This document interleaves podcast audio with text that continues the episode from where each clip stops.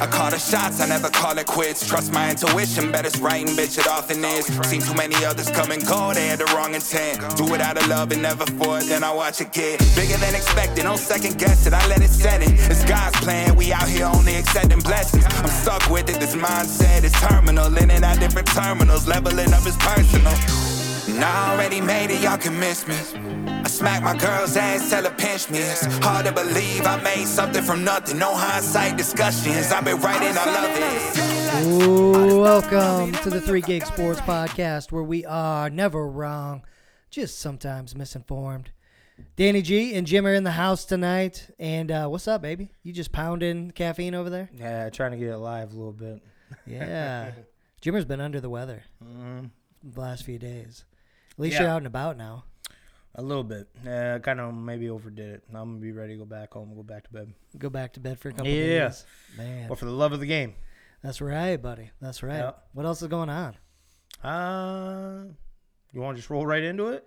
Is that where you're getting at, or just special stuff? Nothing else going on special. Nothing crazy? I don't think so. Am I missing something that you're supposed to remind me? No, no. Okay. Nothing nothing too exciting over here. Oh, my either. son, my son's going to wrestling right now because he feels like he's got pressured into it and blah blah blah. It'd be better for his football, and I'm not saying it isn't, but my son has very bad knees. He was unfortunately busted with his mom's, and they're not good. So we'll see. This dude is me crying when he gets home. I, I should have done it. I'm like, we've told you not to. Yeah, wrestling conditioning especially is a different beast. There's man. other stuff you can do to get yourself prepared. You can prepare yourself for football in different ways.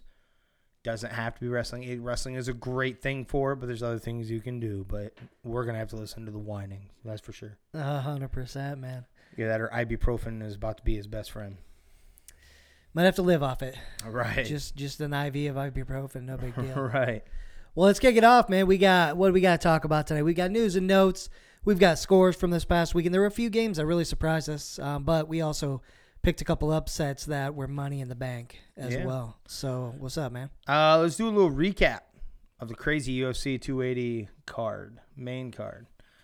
Uh, my man Danny G got it over here at his house. We watched it. Uh, there were some there were some surprises, not because um, not because Vegas said they were surprised, because how we how we perceived what they were how they were going to go. We were surprised, right? Yeah.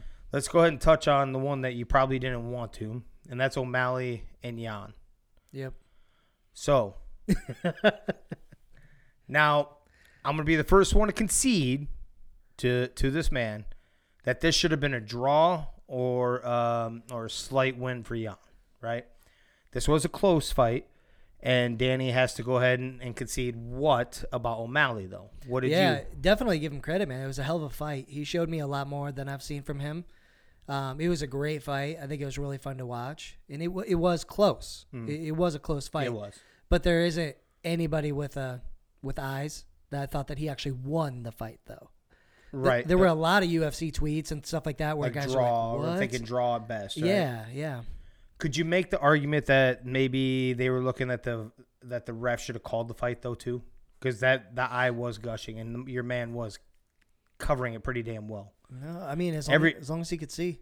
Well, well, I mean, he'd thing. even like try to like every time he tried to go take a look. Yan, a very intelligent fighter, will park his eye right on the shoulder or right on the back of O'Malley and kind of like stop it too. Yeah, that's Do you true. think that would have played? I'm not saying it should. Do you think it could have played anything into that decision? Because I'm with you. Because I think Yan won the first round. Is that what we were talking about? Yan won the first. Um, but we but we were thinking split in the split in the second. the Iffy. Yeah, it was. I think the first round was all right. So first round was close. Second round, Yan won for okay, sure. that's what it was. and then third round was pretty close. And then third, but third round was O'Malley, and then Yan came storming back. Right, right, with the takedowns Yeah, and that, yeah. takedowns, and he found to re-energize. So actually, it was O'Malley clearly in the third, and then Yan like he, I don't know, something like lit a fire under his ass, and he just. phew.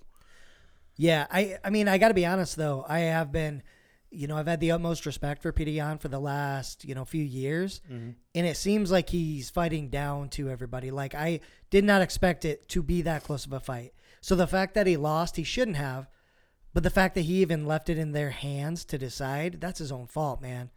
He should have won this fight, or maybe not. Maybe that's where we're at now, and Yan isn't that great anymore. I don't know. Mm. I still think he's very talented, very strong fighter, but man, it, it shouldn't have been that close. It- well, I mean, for how many times he took him down, how come he just didn't dominate him the whole time? Right? yeah, I'm gonna go ahead and put this out there. From what I saw from O'Malley, is O'Malley is better than Conor McGregor. today. No, at any point in his career. Oh my god, no. No, It's not hold true. on, hold on, hear me out. I'm talking about all around fighting. I'm not talking about anything else, just all around fighting. What was it? When what Conor goes down, Conor loses. O'Malley went down five times in this match, and, and It's he not, found a way out always of the case. That was the case, especially towards the end. He was able to get out. He's not like successful on the ground, but he could get out before.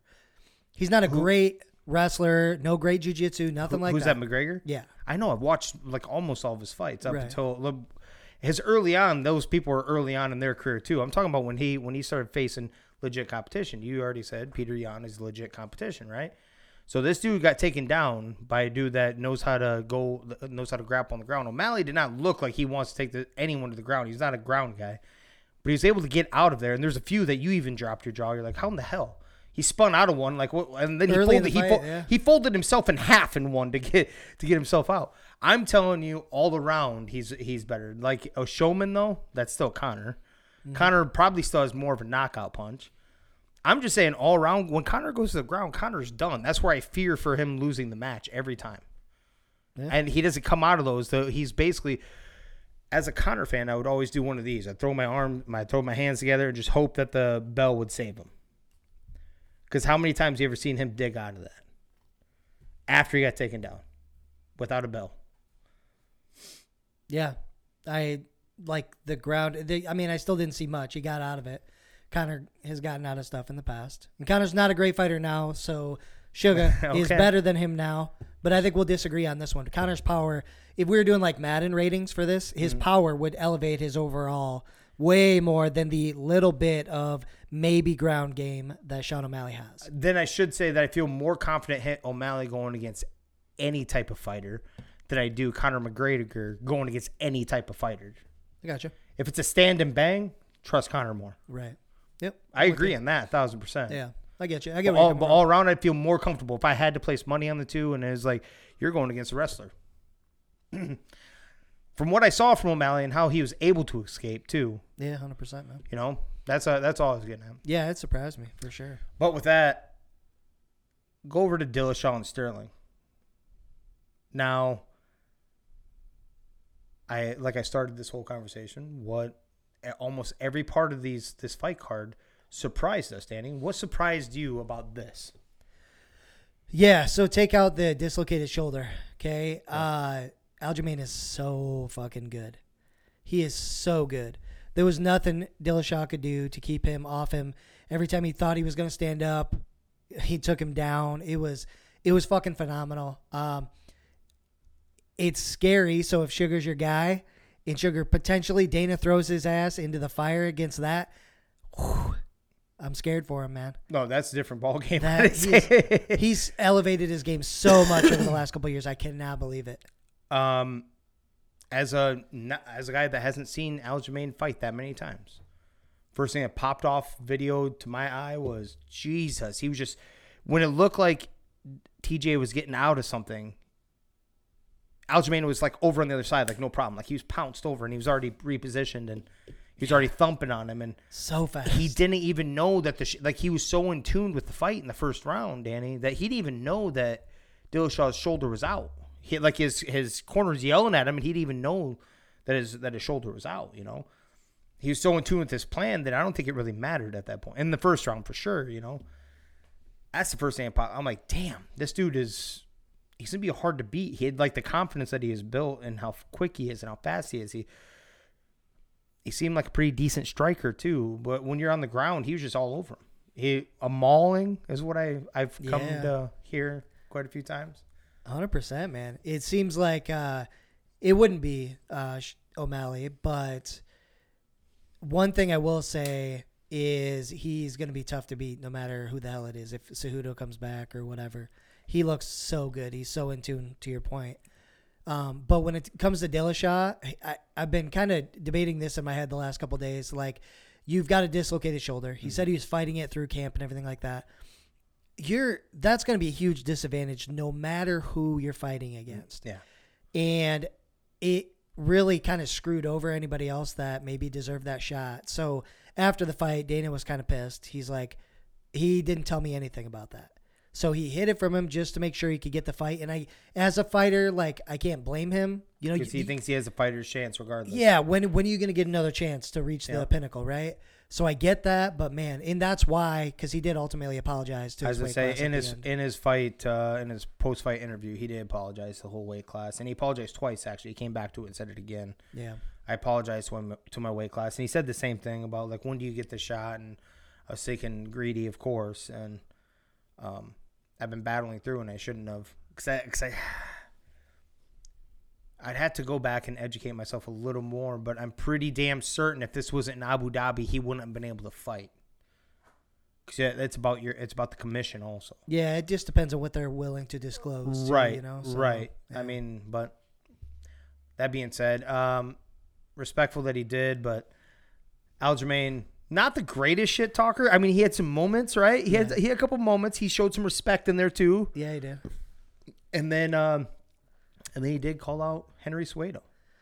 Yeah, it's kind of like we're watching someone try to learn to be able to sh- shit talk and make money like Conor, right? Right. And he's awful right now. This is like an early like Hulk Hogan promo, and you're like, what the fuck is going on? right But if he can match, because his talent is there, man, he's going to be the best in that class probably for Yeah. a while. If he can start getting better at talking shit and people want to hear him, want to see him, oh man, this guy could, he could be the face. Not Sugar. It could end up It being could be. Aljamain, right? It could be. Yeah. because he's he's young enough, he's talented enough. From what I from what I saw, that's all I needed to see. And Dill, even with the banged up Dillashaw, I don't know if D- Dillashaw a thousand a thousand percent healthy would have been any difference. That's how that's how fast this guy was. He was pouncing everywhere. I had no. I will, you know, we and we both said this too at the time. We'll, we'll give Dillashaw some credit at that first round. I don't know how he got out of that, Don't know how he got out of that at all. survived at all. Yeah. So So there's credit. There's some respect there.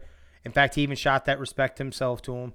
Um, I think he wants Cejudo for one reason. That is to make it a clear cut, right? Well, the money too. Yeah, money. But he also wants the clear cut. Like there's no, there's no um, conversation, no question, no question that he's the best in the division, right? Like because Cejudo kind of retired from it, right? yeah, right? And so like you, you get the money, you get you get the instant like we're gonna go ahead and end the conversation there. and Then we're gonna start working through people on their way up afterwards, yeah, right? yeah. I mean, it's a nice combo. If you beat him, you're gonna make a shitload of money. Uh, You, if you fight him, you're gonna make plenty of money. Yeah, And then if you beat him, then there's no question. Yeah. right. Yep. Uh, and then of course the main event. We we were telling you that we don't believe is so hard to um to pick against Charles. But there's a special talent in one Islam, and that shone through. I don't know if you saw this. Uh, well, obviously by now you should know that Islam is the new lightweight Yep. champion, and he did it in dis- to me in pretty damn decisive fashion. I don't think this fight was that close at all. Like I'm not saying it wasn't competitive, but it just never felt like Islam was out of realm. Like he was, you know what I mean? Like he, uh, like he was, like he, was below the moment or above the moment or anything. He just seemed like I'm right here. This is it. Real quick before we get like how the fight went for you, I don't know if you saw this. So at the, I know you saw at the end of the fight, Khabib carrying him on his shoulders, right? Yeah. Have you seen the side by side? Cool ass moment when Khabib won his. Oh yeah. Islam was carrying Same him. thing. Yeah. He's like, don't, and the and the particular one was like, uh, don't just uh, don't just talk being friends. Be there, like, be there to boost someone up on your shoulders when it's their time to shine. It's awesome. I thought it was cool as shit. And then Islam even gave him the belt too. Khabib. And he, he's like, no, dude. he's like, no, you did, you did this, brother. yep. You know, but your impression of the fight, what'd you think? Yeah, it was crazy. Um, obviously, the wrestling was a big deal for Islam. Uh, Figueroa decided to test him on the ground in the first, and that was a mistake Yeah. because he's used to being comfortable. Like, all right, come on down, let's wrestle, let's see what happens. And he couldn't do anything. So he didn't try that again later. Um, but we saw a lot of pressure from Islam, and usually we see it the other way around. I mean, he uh, against Gaethje, right? He pressured him. He was backing him up, punching him, throwing blows, everything. Yep. It was the other way around. Now we saw that from Islam. He was pushing him back. Um, he dominated him, ultimately submitted him, but fuck, dude, it, and he is only going to get better. I think he's going to run this division for a long time too. You took the words right out of my mouth. I think I think we just witnessed, we watched the fight that we are going to be talking about this guy defending this title 7 years down the road. I, I, cause he, cause I thought Charles was almost untouchable the way he's been fighting. Cause he showed how that he could strike, jujitsu. You get him on the ground, didn't matter. I was like, God, this dude is pretty damn hard to beat. The only thing that could beat him is a scale, Yep. you know. And Islam, to me, correct me if I'm wrong. I'm just telling you how I felt when I watched it. it just felt like he was never out of control, and it was his. And I don't know if there's anybody that can right now, uh, because he has. He's gonna have that discipline. Once he got to the mountaintop, to the pinnacle, I don't know if he relinquishes it until it's time for him to Man, it, leave. it's crazy because that division, there's a lot of really, really good fighters. There is.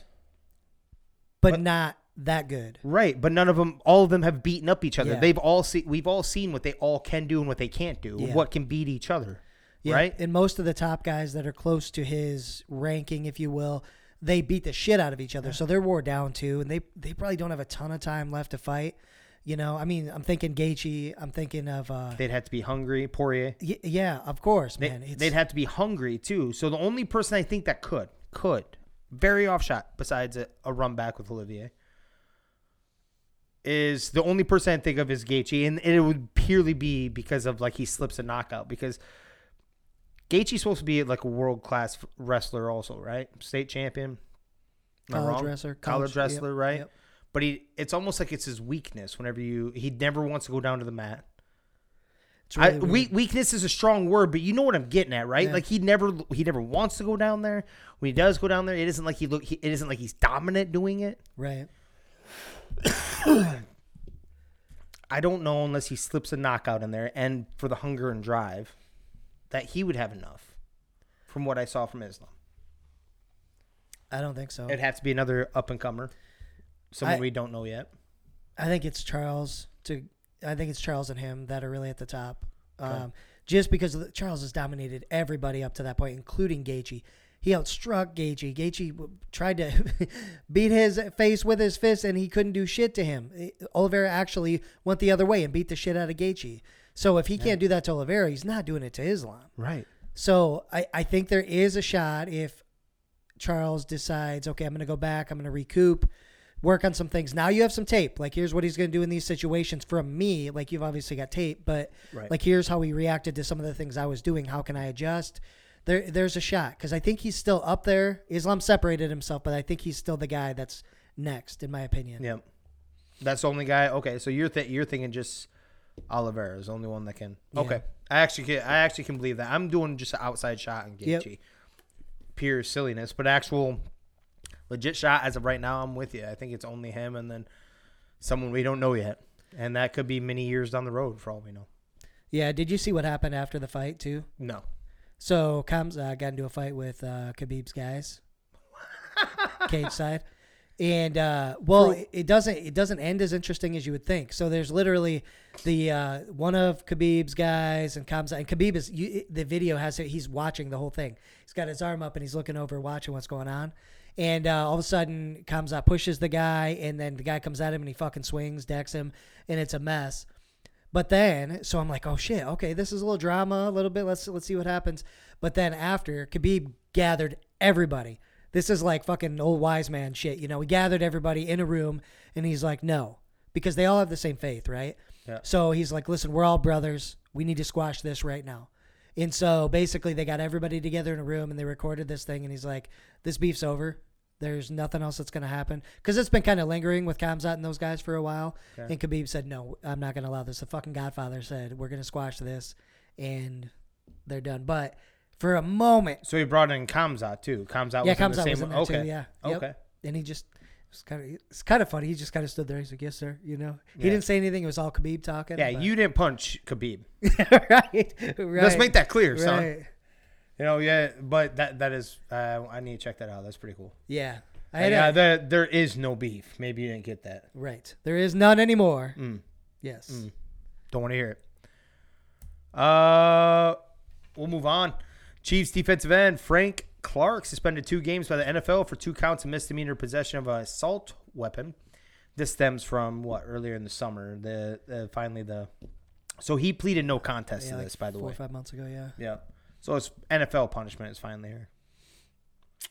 Yep. That long. I know. I don't care about the. This is gonna sound really shitty. I don't really care about what the punishment is. The games don't care. If you feel like you need to carry something, there must be a reason. I'm not saying you should, shouldn't break the law. But why did it take so long for for the NFL to make a? By pleading no contest, you're also not saying that you're not innocent either, Right. right? I'm not saying you're saying you're guilty, but okay, you've already conceded that you can't defend yourself in this. So Done. And he pled no contest. How long ago? would you like to go back to NFL conspiracy? Ooh. Let's do a little NFL conspiracy with this real quick, okay? I'm gonna bring this up. Give me two seconds. I know my man likes, and I, we are gonna talk about another conspiracy that you looped me into the other night, and I read up on. We are gonna talk about that for a minute. So NFL conspiracy, okay? His his suspension doesn't come till this week right now, which is they are in a bye week, I think, after this. So we're gonna touch on the game later, but their first one, two, three, four, five, six, seven, seven games. Let me go ahead and read their opponents. Okay. Cardinals, Chargers, Colts, who you thought were going to be good at the start of the season, Buccaneers, Raiders, Bills, Niners. Okay. Seems to me like you don't want to take one of the already weaker defenses of your poster boy uh, team out of the hunt when you and you wait this long to hand a punishment down when your next opponents. Let me give you the next two, Danny, not including bye. Oh man, I'm interested. Titans, Jaguars. Holy shit, man. Weird because right after that is the Chargers, Rams, Bengals. It's almost like it's perfect time to put a two game suspension in there for a team that isn't very deep on defense. That's pretty sketchy. Yeah. Am I wrong? Just say it feels weird. That seems coincidental. What the fuck? In fact, they wouldn't have had another two game stretch to squeeze that into if uh, they probably were thinking three, three or four games. They're like, hey, you don't try to do this. I guarantee there's some sort. This is where it comes in. There's some sort of conversation. You don't appeal this, we'll make it only two games, and it'll be against the Jaguars and the fucking Titans. Shouldn't cost you guys anything if your team can just play up a little bit. Right. Next two would have been Titans Seahawks in the middle of December Hmm. that you could have afforded. Did they say why it took so long to No. issue it? No, No explanation. No. see, I'll bring it up just to make sure. No contest. So in September, he pleaded no contest. So So what Start is of the that? season, like, yeah, man. yeah. So that was two months ago now that he made that, Hmm. and he was already sentenced to one year probation and forty hours of community service. So he are, he was already sentenced. On top of that, I'm in. You in? I'm in. okay, Yep. I sold him. Yep. You just thought it was kind of funny, right? Yeah. Sketchy as Uh, let me look up one more thing, see how pivotal this kind of was too. So it isn't like he has a boatload of sacks, but he does have three. Let's see. In this game, he had one and a half in this la- and this game that we're about to talk about. So kind of, just saying, sketch. sketch at best, right? Yeah, at best. All right, we'll move on for that one. Yeah, dude, I like it. Uh, NFL says refs weren't asking for Bucks wide receiver Mike Evans' autograph in a weirdly caught video by the local Fox station in the alleyway, whatever the, whatever the hell you want to call it, the player exit Mm-hmm. from the field. I had you watch it before we went on. What do you think it was? Hold on, actually, my bad. Give a little context, and that is that the the NFL says they weren't doing anything with autographs. Mike Evans said they were talking about golf. Danny G, you watch the video, please. Man, if they yeah, that's what he said too. I know I wasn't signing any autographs. I could tell you that. Uh, if you were talking golf, then were you writing your golf score from the other day down or something? I don't. I don't think so, bro. That seemed, again, very sketch. There's something else going on there, and the NFL's just like, "Yep, we agree." and it was very and it was a very quick exchange. Like it like if it was a conversation about golf, wouldn't it have lasted a couple more seconds than that? You would think, yeah. And it didn't really seem like a conversation. It No. was handing him something to write on. It- I think that you could hear them clearly yell Mike yeah. or Evans or something. They say his name a couple Yeah. times and then he turns and then it's a pretty short video, ladies and gentlemen. There's not much conversation. Yeah. Yeah, and so that goes into you're not supposed to do that. Uh, refs can't get autographs, do things like that, right? Because naturally it's going to show bias. Plus, they can't sell autographs unless They're it's like to a charity, and the NFL has to approve it, and it go through some red tape and things. Nope. But man, yeah, it seems sketchy, man. Seems like an autograph. I unless there's some explanation that I'm, oh, okay, that would totally make sense. I can't see it though. That's what I was thinking too. The only thing I could think of is he was writing his score down. They had their scorecard right there of their golf, of their 18 at the local. Like, hey, uh, what do you think here? And he just writes his his his 18 hole that he just got. Kind of mic drops on him, Seemed a little bit like there was a swish, like a signature or something. Hmm. Like a- but that's like an S at the end, maybe, like Evans. Maybe. Hmm. So weird. I still like Mike Evans, but that shit. So do I. Yeah, there's issues there. There's something. There's something there. Which, whatever. Maybe it's maybe it's me hating on Tom Brady a little bit because I like Mike Evans a lot, but you can't say what. I don't know if you can actually. Obviously, he can't admit that, right? I mean, the refs can't admit it, but the NFL shouldn't say that isn't what it was. How do you know it wasn't? You weren't there Right. because that's what the refs. You could to the NFL could say the refs assured us that it was not about an autograph and that because they didn't give a reason. Go back and read the article. Right. They did not give a Yeah. reason or what they were talking to him about then. Yeah, they just said it wasn't that. Right. Give something. Yeah. Okay, then what was the Yep. what was the four or five seconds of whatever, and they were shouting for him to catch up. Just think about all the implications, man. If certain players are buddy buddy with refs, like how many times are they going to get a call versus Mm-hmm. somebody else or something? You know, that impacts everything. Wins, losses, gambling. That impacts so much. Oh yeah. You man, the NFL's got to give it a better explanation. That's for sure. No, That's absolutely. As far as I'll go. We'll talk. Well, let's get to the one of the bigger ones, and that's the Colts bench quarterback Matt Ryan, who sustained a grade two shoulder separation, um, and they will start Sam Ehlinger the rest of the way. So I told you before we went on air that Coach Frank Reich is like he gave a very respectful conversation about it, talking um, talking about Matt Ryan and his veteran leadership and this, that, and the other, blah, blah, blah, blah, blah. But the- Words. words. matter. But at the end of the day, we're going with what's best for the team, and that's going to be Sam Ehlinger the rest of the way. They couldn't even give Matt Ryan the respect of saying that he's going to be out four to six weeks because of a shoulder separation, and then maybe and Ehlinger is going to start in that time, and hopefully Ehlinger just takes the thing. They just flat out say Ehlinger is it for the rest of the way. Right. What has Sam Ehlinger done in this league that believes that you are going to go anywhere? If you were a Colts fan, Danny, what would this make you feel like for your legit shot at a Super Bowl? You know what? It's actually crazy.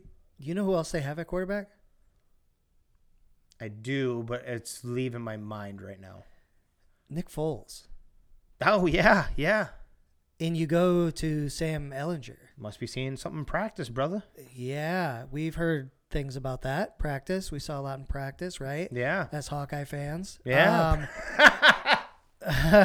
God damn. but I that's are they throwing in the towel? Is that what's going on? Like I don't know what anybody's going to be able to do different than Matt. I think he's played fine. I Like, think he has too. If you actually go and look at it, he has not had that horrible. I'm not saying he can't get better, but it's a new offense, new weapons around him. He started to develop another um, another relationship, uh, passing wise, with Parris Campbell. So he's starting to get a second one, and he already like you needed this to develop. You just this ownership just wants this right now. Right. Like give him a minute. This division is not strong. Give him a minute. This is a perfect time for him to get this figured out and the lumps and the bruises and get the O line. The O line was bad. The defense was bad too there for a while too. The defense was giving up. You know what I'm saying? It's Yeah. like Well, listen, I, I I were- wonder if they're just beating him up. I wonder if that's why he's got the shoulder issue. So I see that he had 33 of 44 completions this past week. yeah. He had almost 30 attempts in the first half, though. Oh jeez. And he had, what do we say, just about 60 the week before. Maybe they're, they realize they're just fucking beating him up. And they're like, listen, he's not going to be able to play with this kind of offense because we need to pass the ball. And we go with the young guy. They just choose not to though. Like this is so. Th- one thing I'm getting tired of seeing, Danny, is all these coaches panicking. Panicking when the halftime score in this particular instance is a perfect explanation of what I'm trying to get at. Is 13 to 0, Danny. Yep. They are panicking with a whole nother half of football. With your with your team the way it is constructed, if everyone's doing their job the way they're the way they're supposed to, your defense should be able to hold up. Your Jonathan Taylor and your running back should be able to chew, chew, chew, and get yourself back in this game with some and then some play action over the top. Matt Ryan still got sacked th- three times in this game. Not to mention the quarterback pressures in this game. You go instant where you're just we have to throw, we have to throw, we have to throw. On the flip side of that, Ryan Tannehill threw 20 times in a 19 to 10 game. Derrick Henry had 30 carries. Jonathan Taylor had 10. The second best running back in the league, to one only to Derrick Henry, had one third of the amount of carries, Danny, but had more of an average. Yeah, and I mean when you look like nothing was a blowout. You didn't have to sit there and pass the ball. These teams basically had identical stats. I man, we're going deep into that game, I guess, but I don't know what the hell they're doing. I think this this has got to be partly sure you you don't have very much talent at the wide receiver position, but you have some big ass tight ends. You have one of the best running backs in the league, one of the best I don't know top ten receivers in the league. You should be able to figure out a way to use some of that Yeah. right? Um, so I, I don't know. I feel bad for Matty Ice. He thought this would be a shot this year Yeah. to get back and redeem his Super Bowl loss, Yeah. but fuck. I would have taken Matty Ice. We said that at the Yeah. beginning of the year. Yeah. I would have taken that for one year, one shot. He, it's not like think- he's played poorly. Like no, it- it's we're not, acting like this is- fucking like this is all him. They're Yeah. acting like it's all him, just Yeah. like what they did to Wentz. They acted like it was all Wentz. Yeah. It wasn't all Wentz. Stuff is falling apart around here and there when it's inconvenient. Wentz was more of a fragile mind. Now you just did it to a veteran quarterback who's been to the Super Bowl, who has led the league in passing attempts and yards and shit throughout his career, basically. I mean, if you go back and look at it. Yeah. And you're just I really hate Jim Irsay. I really think he's one of the biggest douche. He's one of the douchiest owners that there are. That's the reason why I also found a problem with him saying something about one Schneider. commander's ownership. Yeah. I'm like, hold on there, playa. I would Slow the fuck love to see what he has on you because the stuff that they've already caught you with, like OWIs and shit like that, Mm-hmm. with your arrogant ass. I would love to see what they got on you, there, big guy. But he's just eh, he put so much unnecessary pressure. They had like I think they're kind of self imploding themselves because they because their ownership is putting unnecessary pressure right now. Sometimes let them get it figured out.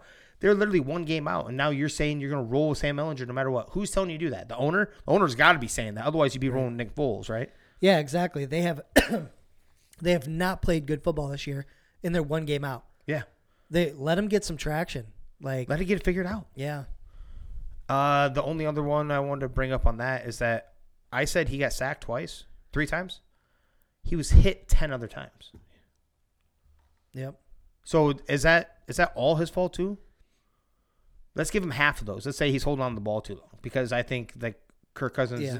our O line needs to get beat up for that shit, right? And he Kirk probably Cousins has do- to. The receivers probably don't get great you know, separation, yet because they're yeah. still young. Yep. So, but still, I, uh, there's way worse circumstances your team could be in than that, right? Yeah, listen, I'm not the biggest Matty Ice fan in the world. I No. like Matty Ice, but I will be pissed if he ends up having to retire after this bullshit. Right. You know like what I you didn't give him a fair shake. Yeah. And then yeah, I somebody will. I I hope somebody goes and trades for him right now. Yep. Wouldn't I that hope be so. someone that maybe lost quarterback? Yeah. Maybe the Broncos. Hmm. Maybe. We'll touch on that in a little bit too. I saw something that you'll appreciate. I All know right. you'll appreciate. You're probably getting a stiffy right now. Semi. All right, we'll roll. Keep rolling. After pulling Mac Jones three series into the game, last night. Bill Belichick is not ready to commit to Pat's quarterback, saying, "We just finished the game." I'm not going to ask you to decipher anything to do with Bill Belichick because no one can ever figure that shit out, right? What I am going to ask you, Danny, who do you want, if you're a Patriots fan, who do you want to see with this starting job? This year or for his career, even? Because they're both young, obviously. They're both.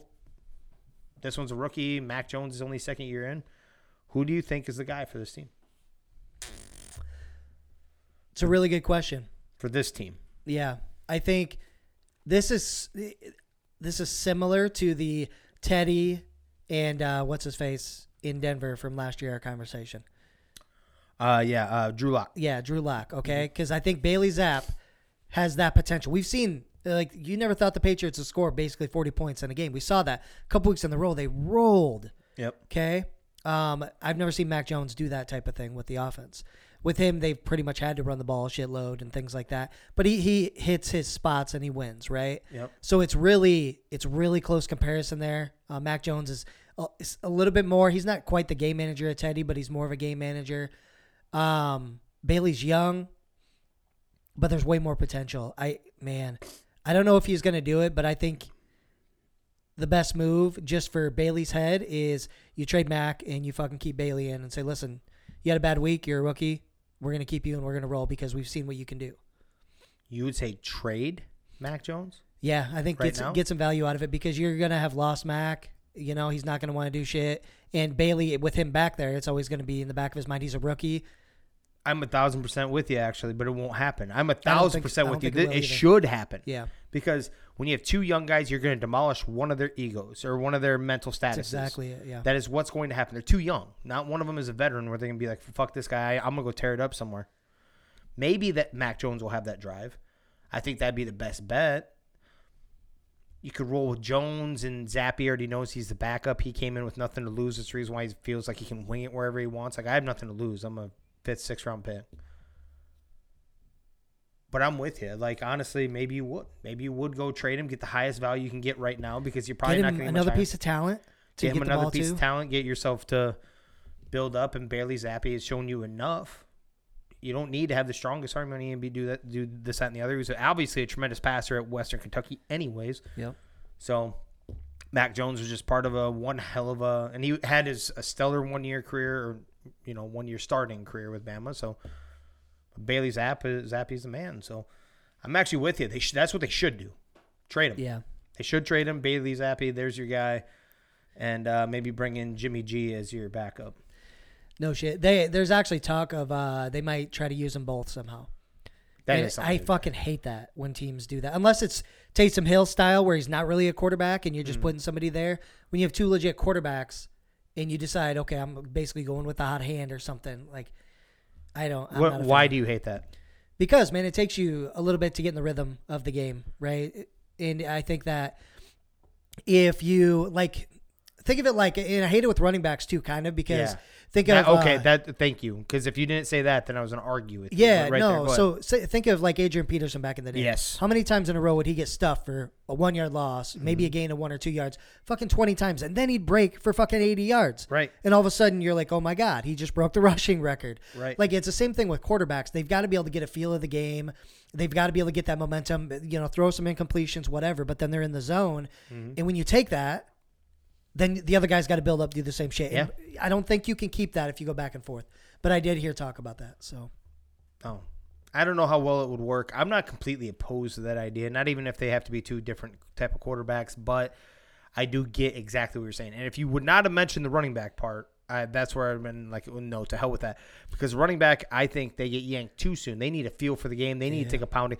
That's where you develop the most. If you have a legit running back that can sit there and have no problem taking that one yard, two yard, one yard, two yard, maybe even a loss, two yard, and they're sitting there just beating down. They have no problem. They still look energized. Third quarter starts, and they keep doing that same thing. All of a sudden, they're gonna start pounding it, and then they're gonna get by them. That's what happened. That's what happens with the great running backs. If you just went where you pulled them because they're only getting one, two yard carries and shit like that, Barry Sanders to be the best running back of all time because actually you could go back and look at his play by plays. It is not good until he sparks one. yeah. And it's because you're wearing down the defense. Well, it's the same thing with the quarterback, getting a feel for the game, and I'm with you on that part. But I'm also, I think sometimes we go with too st- stupidly. Sometimes we just go like, "You're the starter no matter what." We're riding with you to the death. Hold That- on, yeah, that's true too. there, Yeah. you, I'm like, hold on, brother. There's ten other people on this team right now on this side of the ball, right now that are depending on. They're putting everything they got into trying to win this, and because we're gonna ride with one guy no matter what, and that's an, and we're gonna ride or die with that, and that guy could give us the best shot of winning today, this particular game. I, I actually think that they're too that they're too fragile. You should be able to yank them if you need to for one one game if that's what you're feeling. one game. Yes. Yes, I can get behind that. Maybe there's an advantage to a specific defense that Bailey does better than Mac or something like that, right? You play he plays the game though, not like this back and forth shit or whatever the hell they're talking about. So I, Well, yeah, that inside the game, yeah. But I mean, Yeah. like sometimes you want to know that until you're in the game. Like, all right, I'm pulling you. This is what we're but, seeing. but, but psycho, yeah, but psychologically, you need to, as a quarterback, you need to realize it doesn't mean that you're still not the starter. Like you just don't give us the best shot to win this game today. Yeah. You are our next best shot next week. Quarterbacks have very fragile egos. You're they right. do. Yeah. absolutely. Uh, Jets trade for Jaguars running back James Robinson with uh, the Breece Hall being out. Uh, looks like torn ACL, by the way. Yeah, I don't know. If, I don't know if that got confirmed. they there, They said not good. yeah there was a uh, I can't remember if they said slight tear, but there's definitely a tear. Okay. So which sucks because the dude was bawling out. There was a two horse race, two horse race for uh, offensive MVP rookie. yeah, Who was the other guy? Kenneth Walker, buddy. Yeah, two running backs, two studs, right? Uh, the Jaguars do get a conditional six round pick that could end up being a fifth round pick, depending on if James Robinson gets over 600 yards rushing, which he already has 240. Yeah. Also, don't forget about Chris Olave. I think he's gonna be in that conversation too. He's still running shit down there in New Orleans. Rookie of the year. Oh yeah, yeah, yeah, Yeah. yeah. I, I Um, should I should say I should say off it. Yeah, you're right. You're right. I'm just thinking. I know you wanted to shout out Kenneth Walker. It's, it's all good. Yeah, I just want to give Kenneth stud. Walker some love, and Breece Hall has been balling out. So Yeah, Olave, yeah, yeah. it sucks because he he was tearing up Denver's defense Yeah. too, man. yes, and that hasn't happened. They, I fucking love it. yep. Uh, I so just to speak on this quick, I'm jacked because I'm a James Robinson guy owner, and they slowly have been, you know, lowering his usage, and I hope that's not because they're worried about the injury coming back or something like that. Um, because I think he fits in really good with the Jets. So as long as something's not wrong, this could be great, and I think he'll be a really good fit. I think it's more the ETN started taking off down in Jacksonville, and I'm hoping that too. I think it's a benefit for Robinson owners. I was telling you off air though, I do have Michael Carter. I picked him up last week, and count my blessings for that one. I, it isn't like I picked it. I picked him up because we have like nobody on the waiver wire, right? It was not ex- expectation of losing Breece Hall. I think Michael Carter's gonna be a stellar start this week. Um, but I think he's going to be a basically RB two, RB three the rest of the year, even with James Robinson. I don't think James Robinson's going to take enough out of what Michael Carter brings. James Robinson will still get that sixteen to eighteen touches. Michael Carter will get those other seven plus the how many ever catches out of the backfield. So I think you're going to actually get what would benefit a Michael Carter. I don't want to ever see an injury, but it will benefit Michael Carter in this aspect too, believe it or not, even with James Robinson coming there. Yeah, man. Think about like going into next year when we talk about stable of running backs, they are going to have one. I mean, assuming James is good, Yeah. and you know there's no injury thing going on there, uh, they are looking so stacked at the running back position. Yeah. Um, but you know what this also tells me? They feel like they're going to keep winning. Yeah. Why else would you make the trade for running back? They can pick up any off the street too. Yep. They believe it, and they did. We'll touch on that game, but they did. They are winning. Not very often stupid. can you say good move by the Jets. They're this year they're hot. They're on fire. Yeah. they're on fire with their their GM is actually on fire too. I mean, he nailed the draft. It's pretty hard to mess up that draft, but the, like we said, the Jets or the Giants are the type of team that could mess that draft up, Yeah. and neither one of them did. Let's roll with uh. We're gonna put both of these kind of just back to back. Uh, we're gonna talk some baseball, my friend. The Astros sweep the Yankees to reach their fourth World Series in six years, and are also undefeated in this postseason after sweeping the Mariners earlier on too. Yeah, baby. They've also eliminated the Yankees three times out of the last six years in the playoffs. Did you hear? Love you, Astros. Did you hear anything trash cans in this one? I I haven't yet. Not so, yet. So we don't have to hear that as an excuse either. Because I was pretty. Don't get me wrong. I'm still I'm still bitter about it. I think it's bullshit, and I think they didn't get punished enough. if you ain't cheating, you ain't trying, right? Right. Well, I get that, but they got caught cheating, so they should. If you get caught cheating, you should get punished, right? I'm not blaming them for cheating. What I'm blaming them is the after getting caught, they didn't get punished enough. That's my point. But regardless, that was the Yankees thing. Remember we were talking about Brian Cashman and blaming this and the. I'm like, you're the fucking Yankees. You don't talk about petty petty shit like that, Right. right? You don't worry about stuff like that. I didn't hear no trash cans in this one. You guys still got swept. Yeah. Listen, the Astros are overall probably the best team in baseball. I tried to. They don't remi- have a weak link. I I don't like the Astros, but I am trying to tell myself I should. And the reason why I say that is not even because of the whomping of the Yankees, which I can appreciate and love. It's actually they're exactly what we would like. You know, they were they were dog shit for so bad for so long. They were like a hundred loss team. Yeah. They weren't really they weren't competing. They weren't competitive. They weren't. And then they went on a Cinderella run here and there, and it's just, and then they built it quote unquote the right way, you know. And it's the team that we should be, you know. If I wish the trash can thing wasn't there, but I already wasn't liking them anyway for whatever reason either. But starting to come around a little bit, especially without the trash cans in there too. Yeah. Uh, but then we're going to roll right into who they're going to face, my friend. And that is Bryce Harper's homer powers the Phillies past the Padres in the NLCS. Hit a two run shot in the eighth. Little cool story. I don't I didn't get it verbatim, but evidently when he was about to go up in the eighth, he looked back at his batting coach and he said, You're about to watch something special. And this was a no doubt dinger too, by the way. Like opposite field. On a shot. Yeah, dude. He put a lot of power into that. Yeah. I, I saw him after the home run too. He was like in awe. He's like, "That just fucking happened. I just fucking did that." Is what he said to himself over there in the dugout. Is is pretty cool. Um, this is a matchup now of the hottest team in baseball, which is the Phillies, versus in theory the best team in baseball, Yep. the Astros. Right. So it's, that's we've talked about that. That's what's awesome about baseball. It can end up that way. Yep. Um, one thing I wanted to touch on was I saw this. Uh, uh, God, I can't remember where I read it, but basically back when Bryce Harper was a kid, they were talking about him and he wanted to play in Major League Baseball, wanted to be in the World Series, and it was Sports Illustrated that actually it was the title of the article was something to the effect of um, why high expectations can ruin your kids. And then we see this motherfucker in the World Series. Yeah. He was in Major League Baseball at age 19. Yep. Finally in the World Series at age 30, right? I think he's 30 years old. It's so terrible article. First of all, high expectations are everything. You want that. Right. Absolutely, you do. It doesn't need to be the end all be all. I think that's where the line gets crossed. Like you are a drop dead piece of shit if you don't do this when you're telling your kid. You know what I'm saying? When Yeah. you're bringing them up. But having high expectations is not a bad thing. No. Driving them to hit their goals is not a bad thing. In fact, settling for mediocre or whatever, or everybody gets the same thing is where the fucking problem is. Work your ass off, get where you get what you're earning, whatever you're putting in for it, and that's what you get, right? Even if you don't get there, just the fact that you're shooting for that and you're working for it, you end up so much further along. Than Yeah, then people. yeah, as a person. So at the end of the day, you're still you're not losing even if you Yeah. did come up short Yep. because you push so much harder to get to that maybe unachievable goal. Yep. Maybe unachievable. Real quick, who you got? Phillies, the hot team, or the Astros? Like you said, maybe the best team. Um, yeah, I'm gonna take the Astros in the World Series, and I don't think it'll be a sweep though. So you think five, six games. Yeah, something like that.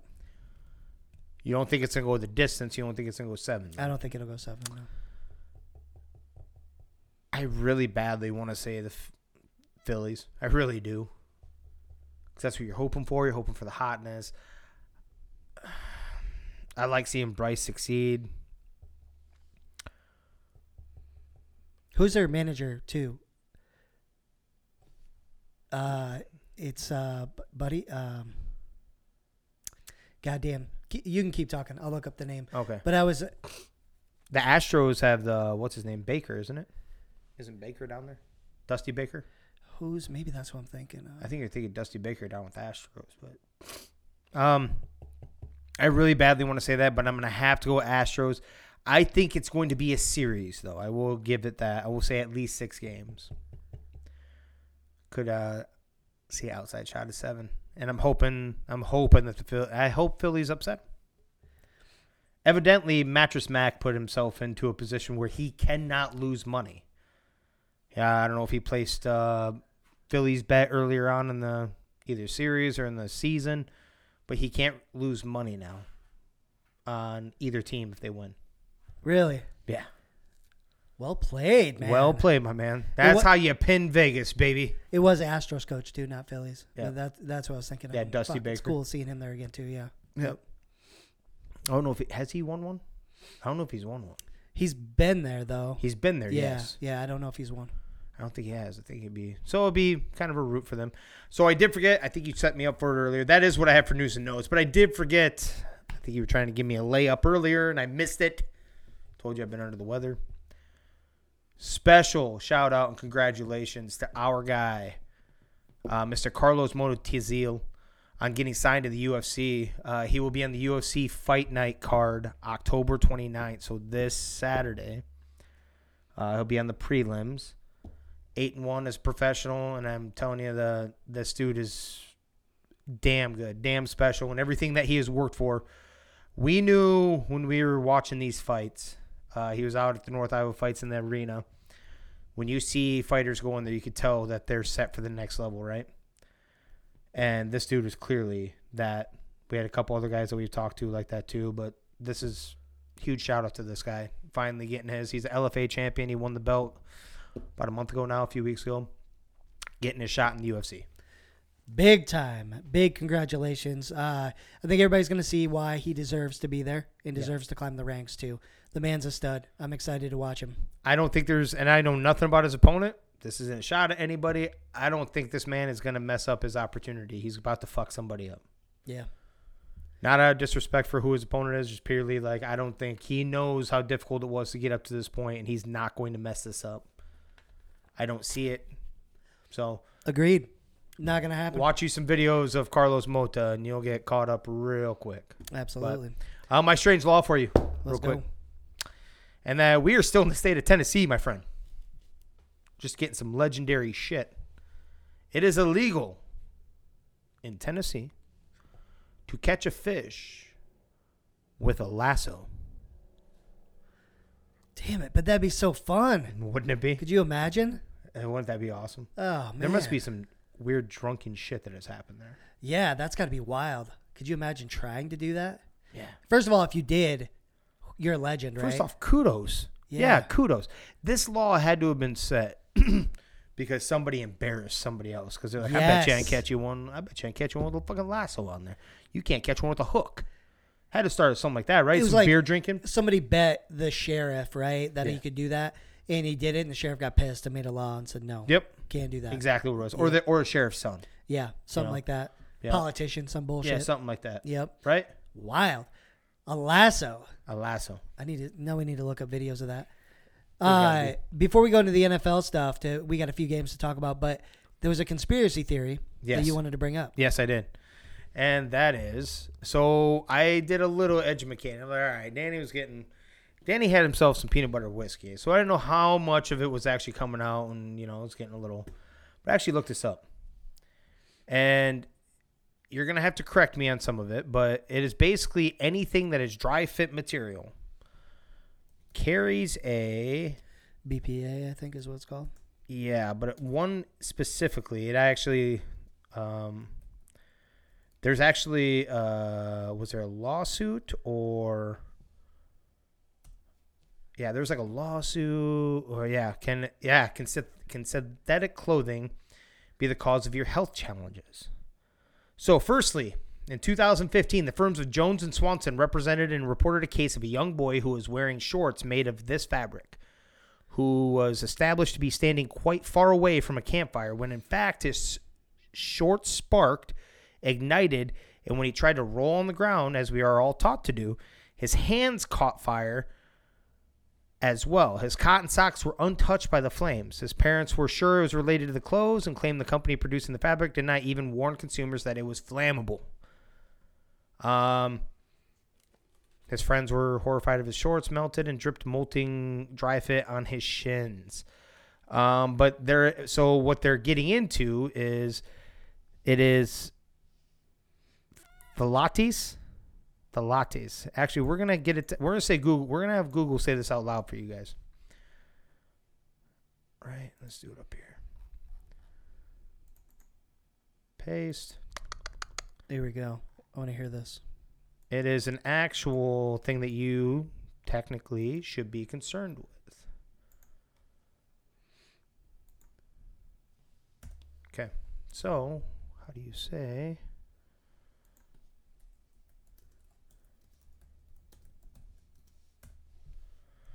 All right, here we go. Let's turn this up all the way. Phthalate. We'll do it one more time. Phthalate. Phthalate. Phthalates. They're called phthalates. Now, would you like to go more into it, or did I explain as much as you did have? No, you you went into it pretty good. Basically, the um, so back then, around that time, that's when they started implementing like spraying the clothes, so they are not fire, so they don't start on fire so easily and things like that, right? Mm-hmm.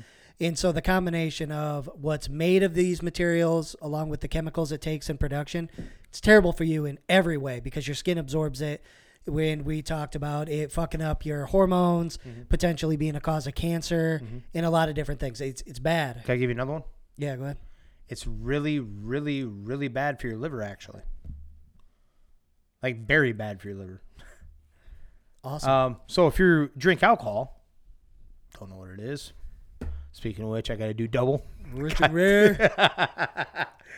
Uh, not good. My man here warned me. He's like, you need to sell all that shit. You need to get rid of it. He's like, if you wear boxers like that, I'm like, are you kidding me? That's like all my boxers. Yeah, me too, man. That's literally all my boxers. Because the cotton ones, if you wear, if you're a guy and you wear boxers, these were like the best thing that ever came around. Because cotton boxers just eventually like stretch out and they get saggy and shit like that. Yep. Tear, whatever. Yeah. So these were like the best thing. They need to figure something out because I'd rather not die if it's a choice. But I don't know. I may have to start freeballing. Yeah. I mean, you know, me too. It is what it is. Yeah, whatever. But hey, just a little bit of conspiracy corner right there. Just another thing that you can kind of look at. You should pay attention because it is one of those things that clearly is like if you look up how did you say that word? The phthalates. Yep. Look that up. It can attack your liver. It's not good for you. Plain and simple. No extra shit. Look it up yourself. So it's a P. So kind of like one of those like pterodactyl Yeah, no shit. Where's the P? But uh, yeah, let's go ahead and roll into the football world of scores here. Let's do it, brother. You kick it off. Where are we going? Uh, we're gonna go with the Ravens and the Browns in this. This is exactly how we thought it would go. Didn't we nail this one down to a T? Hundred percent. Three point victory by the Ravens. Yep. I call. I definitely called. I couldn't remember what yours was on this, but I, I knew it was gonna be close. I said it was gonna be. This is division. That that point spread is not indicative of this. Doesn't matter. Um, there was a moment. I do believe there was a there was a shitty call on this too. I didn't get to watch the the live motion of this game. It flashed to it at the end. But I think the Browns got hosed on their 60 yard attempt. Yeah, they did. Let me look that up. It kicked quick. them out of field goal range or something like that. So they had an Yep. opportunity. They got there, and there was some bullshit call. I think it was on the. I think it was like, oh, Calais Campbell came came into the Oh. neutral zone. Now I remember. And then they called. Uh, they called it on um, the guard of the Of the of the Browns. Browns on the opposite side. Now he did jump, but it was clearly after Calais Yeah. Campbell came in there Yep, that's exactly what happened, and so it pushed him back. pushed him back Yep. out of field goal. Like uh, 60 yarder is already steep. Yep. So Yep, they did get a little bit screwed. There should be, you know, sometimes you can over replay, but shit like that when you're talking about games on the line, you should be able to look at. Yeah, You know what I that's mean? pretty clear. cut. And you could have watched that in game speed too. You didn't have to slow that one down to see that he was clearly. Exactly. You know, it wasn't like oh, which one kind of flinched first. No, it was clearly they tried to get a jump quicker. You know, and they they got in, and my God. But regardless, Ravens come away with the victory here. Browns kind of, you know, swirling out of control here. Yeah, Deshaun's not going to be able to do much with that team, man. Uh, Gus Edwards looks like the pickup, and He does. I think I see. I didn't want to say this because I you can never bank on it, but it seems like it's always Gus Gus Edwards that whenever they're lead back, whoever it is, Mark Ingram when he was there, it seems like Gus Edwards is always the guy they go to, even though they never fully commit to him. But he did end up getting. He got two touchdowns in this one. I think like sixty plus yards, and he also is coming off a torn ACL from last year or something. I, I think most of the team got one though, right? Yep. Yep. I picked up Kenyon Drake a week early, and it was not going to be Kenyon Drake. I should have known that. right. Uh, we'll just keep uh, rolling down the hill here. The Bengals did take care of business against the Falcons, just like we expected. Joe Burrow smashed some records. He had over 300 in the first half. yeah, he did. He had two receivers over 100 yards and a few touchdowns. He also almost put a third wide receiver in the 100 yard mark. I think he ended up with like 95 or something. What what did Higgins end up with?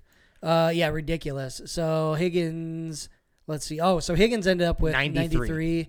Uh, Tyler Boyd had a game, Yeah, 155. and a 155. Yep. Ja'Marr with his two touchdowns, he's back. I'm telling you, this team has done nothing but gain more and more momentum the further and further on this Yeah. goes. Now they did give up three sacks. It's always that's been the one little thing, you know. Yep. But that's on six quarterback hits. So that that is it. Yes. So he gave up. So some of that is on him. Even even his coaches have said that too. Not all of that went to the O line because Burrow tries to make something happen Yeah. sometimes, right? But there was only six QB hits on him, anyways. Total. Three of those It's were sacks. better. So it's getting better, more consistent. I see them. Yes, the Ravens won their game, but if you had to bank your paycheck on it, Danny, are you rolling with the Bengals then? No. No, In the division. in the division. Yeah, the and I'm talking about in that division. yeah.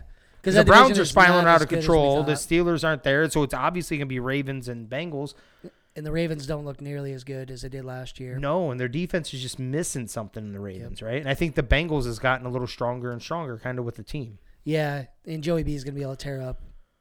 Yeah, he's going to be able to tear up the Ravens. I think my favorite stat about this game is Marcus Marcus Mariota, eight for 13, 124, and a touchdown.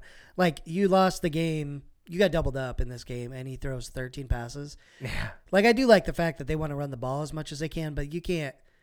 You gotta be able to try to keep up, man. You got to use some kind of talent. Well, they don't Um, want they don't want to have to pay that man if he were to ball out. You can't if he doesn't have the attempts, Danny, to do something special. Then Drake London with one catch, Kyle Pitts with three.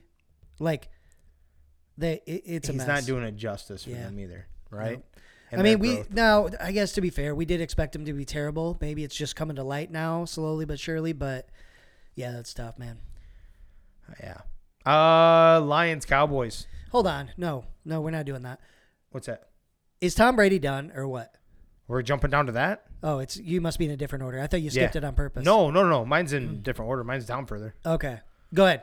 Do you have Tampa Bay as like one of your favorite teams? That's why it's at the top. 'Cause No, ESPN goes by your favorites. no, definitely Okay. not. Fuck no. Which one 'cause do you the want to Browns go? Are up there. I'm fine. All right, Tom Brady, is he done Let's do or it. what? What's up? Twenty-one to three to the I think, Panthers. I think this team is done. Dude, this they're- team, Mike Evans missed. Besides the only thing that he didn't just miss on the autograph, he missed on a wide open, like sixty something odd yard touchdown reception.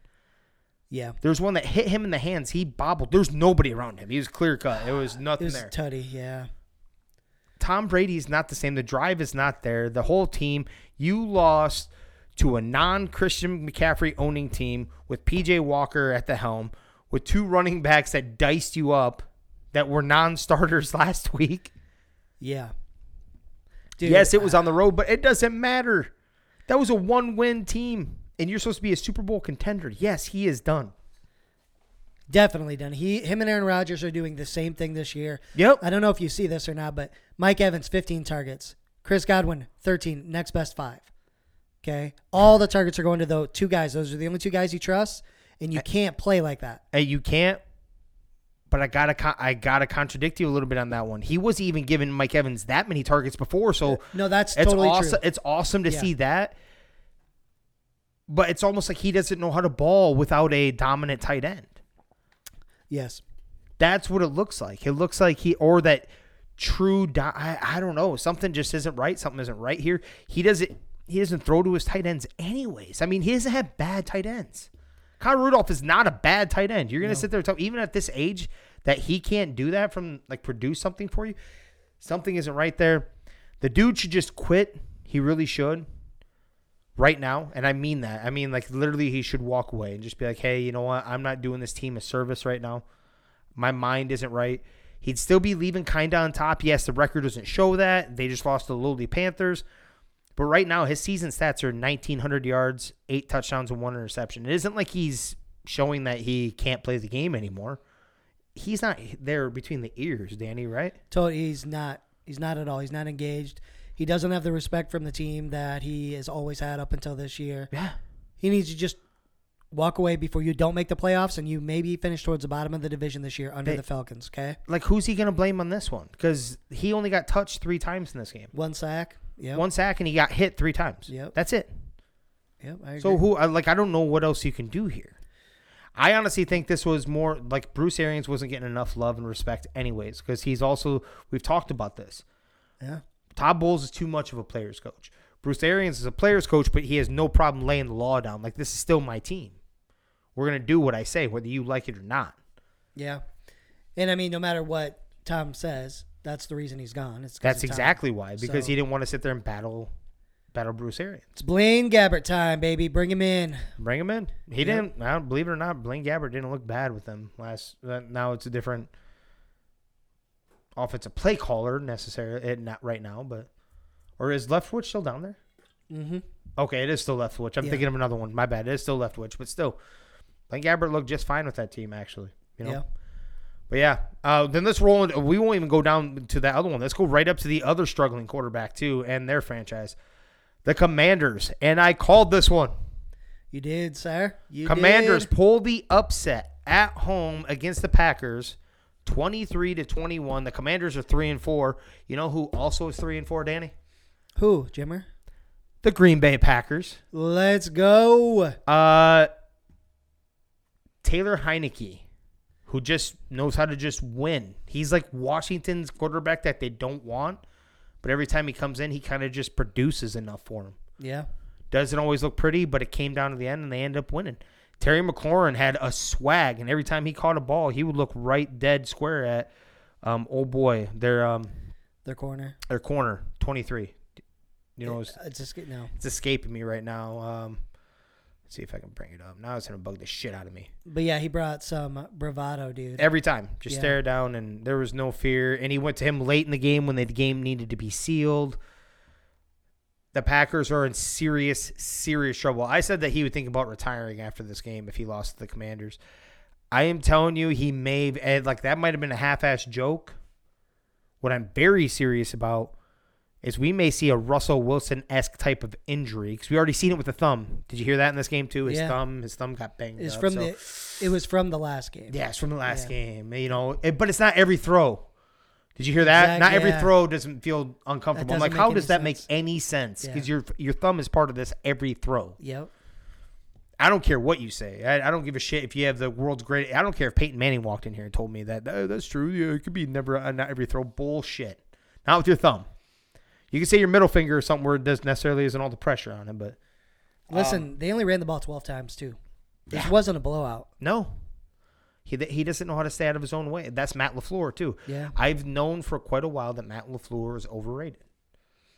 Nobody else wants to say that. Nobody else wanted to admit it. Nobody, oh, yeah, what are you talking about? And it's, hard to argue when they were going 13 and 3 and, you know, shit like that. But I'm like, this is Aaron Rodgers at his peak with Davante Adams, and nobody knows how to pin that guy down. And then the rest of the weapons around, and then the defense was on fire. I'm like, once this stuff starts crumbling, this guy's scheme is not good enough to get other guys involved. Right. It's not. You see him doing these little fucking bubble screens and you know not bubble screens, the um the what the hell is that called when they come down into the either the tight end, wide receiver comes down in there and the, yeah, like the pitch one. Like right you know what I'm talking about? Like Yeah. fling the ball. I can't remember what the hell it's called off the top of my head. We're supposed to be experts in this, Danny. Jesus. But the the shuttle pass. Shovel pass, sorry Yeah. shovel pass. You know, shit like that. And we're just seeing like their crappy plays. And I think this is play calling more than it is like a bunch of rookies. You can scheme guys open. You really can. Like you can help your rookies out. He also gives them no love. Romeo Doubs had no catches in this game. I don't even know if he got targeted. Um, Romeo Doubs. Yeah, four targets. Four wa- wa- Wampin targets. Yep, no catches. He did have one off of his hands. He did drop one early on. I do remember seeing that one. That was clearly him. But there's no trust. The old Aaron Rodgers, there's plenty of times that they pointed out in this game that they, he would have a sh- uh, wide receiver, including a veteran, um, Watkins, break loose at the end. And Aaron Rodgers didn't have trust in his line enough to hold on for the ball for one extra second, and he zinged the ball for a slant. And Watkins is wide, wide open for like down the field touchdown. That uh, that pass ended up getting uh, bobbled and dropped. The other one, you know, like Yeah. there's no trust. He has no trust in the offensive line, even when they have plenty. There's plenty of pocket there, and a lot of his. There's no trust in his weapons that he does have.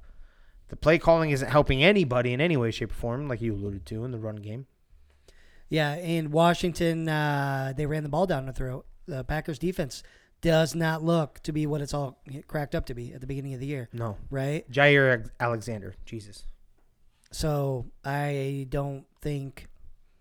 Yeah, man, they don't look good. They've got a tough schedule coming up. If they lose another game, are they out of this division? And Minnesota wins. We'll say and Minnesota wins. That would be six and one to three and five. You know, I'll say yes, and it's not necessarily because I'm a Vikings fan and I think, oh, we should be fine the rest of the year. I don't see that. I haven't seen anything great from the Packers this There year you go. to where they're going to be able to come back and make up for what they've done or do anything different. It's only getting worse. So Unless they bring in, I don't even know if one player can do it now. The more I keep seeing this, if they brought in somebody like DJ Moore, it could be a huge upgrade, and they could DJ still or make a run. Yeah, They could. I don't even know Yeah. if it's that anymore though, because he's not. Like I said, Sammy Watkins was open. There was a few times where some of these wide receivers were wide open for deep, deep shots, and he just doesn't have the trust in anybody right now. Offensive Yeah. line, especially too. Yeah, we just gotta we gotta be careful with Rodgers because he's still an all time great. When he if he happens to get that spark in his eye again, like DJ comes back for whatever reason, Aaron decides to flip the switch. Yeah. They could make a run, dude. He is that good. So I hope they don't. But I don't want to write him off quite yet. There we go. Uh, Lions, Cowboys. The score is going to say something more than what it actually was, and that's twenty-four to six. Did you watch this game? No, nope, did not. Uh, this is one of the ones I was flipping back and forth on. Jared Goff did have two interceptions. A couple of them was one of them off of the hands. I think they, I think they were off the hands. Some bobbled stuff. Um, the the Lions shot themselves in the foot more often than the Cowboys actually ran away with this. There were a lot of turnovers. There was, in fact, my fantasy my fantasy defense is the Cowboys, and they got me thirty three. So that that should tell you enough. Yeah. Now, Zeke has had a little bit more of a resurgence lately. Not in the sense of what you're used to seeing, not like the 150 and a touch or 100, 120 and two touches, but he's been steadily getting, you know, that. I don't know. In this one, he had 57 and two touchdowns. Dak wasn't anything special in this game, but he also needed. He he's a little rusty. I will give him that, and he finally got himself a touchdown. That's what I wanted to talk about. The game of courtesy one. They were down to like the two, three yard line. They probably should have ran it. Guarantee they're like, all right, come on, you, we got to get him feeling good about this too. It was like late in the game, and uh, they, I think they did a play action. He was able to hit like his tight end in the end zone. I think that's who got it. Yeah, Hendershot. Game of courtesy one, which helped me in fantasy also because I do have him as my fantasy quarterback. yeah, you'll take it. Is even at one and five. I don't think this says anything about the Cowboys. Does it to you? Except for maybe the defense. Uh, no, the defense. I expected the Lions not to be able to do much, but the Cowboys, they okay, they scored 24, so that looks great, but they didn't do that much against that worst NFL defense right now. So they should have beaten them up more. Dak's coming back; he's rusty, so there could be that. But this is a, yeah, basically how we figured this game would go, right? Right. So my question for you is do you still believe even at 1 and 5 do you still believe that they're head coach is still the head coach of the future for them, for the Lions. For now. Yeah. For Seriously, now. they are still banged up too. Let's remember. Yeah. I mean, they still didn't. I don't think they had DeAndre for this game. Uh, St. Brown left this game. for now. I just in a few more games, I think we'll be able to tell better. But I would be so disappointed. How many times have we been like, "Man, this is the first year I felt good about the Lions. I think they're going Yeah. to start turning the corner." There's right now the worst team in the NFL as far as the record goes. Yep. If they somehow still ended up with that number one pick, man, that would be fucking insane. So I, I don't know. I don't think the coach is on the chopping block yet, but next few games, if they keep struggling, yeah, he could be. Thank you. Boom, boom. I th- I think so. I don't know about chopping block. I just I still feel like he still has something with the team. They need to get healthy and they need some other pieces yet. Yeah.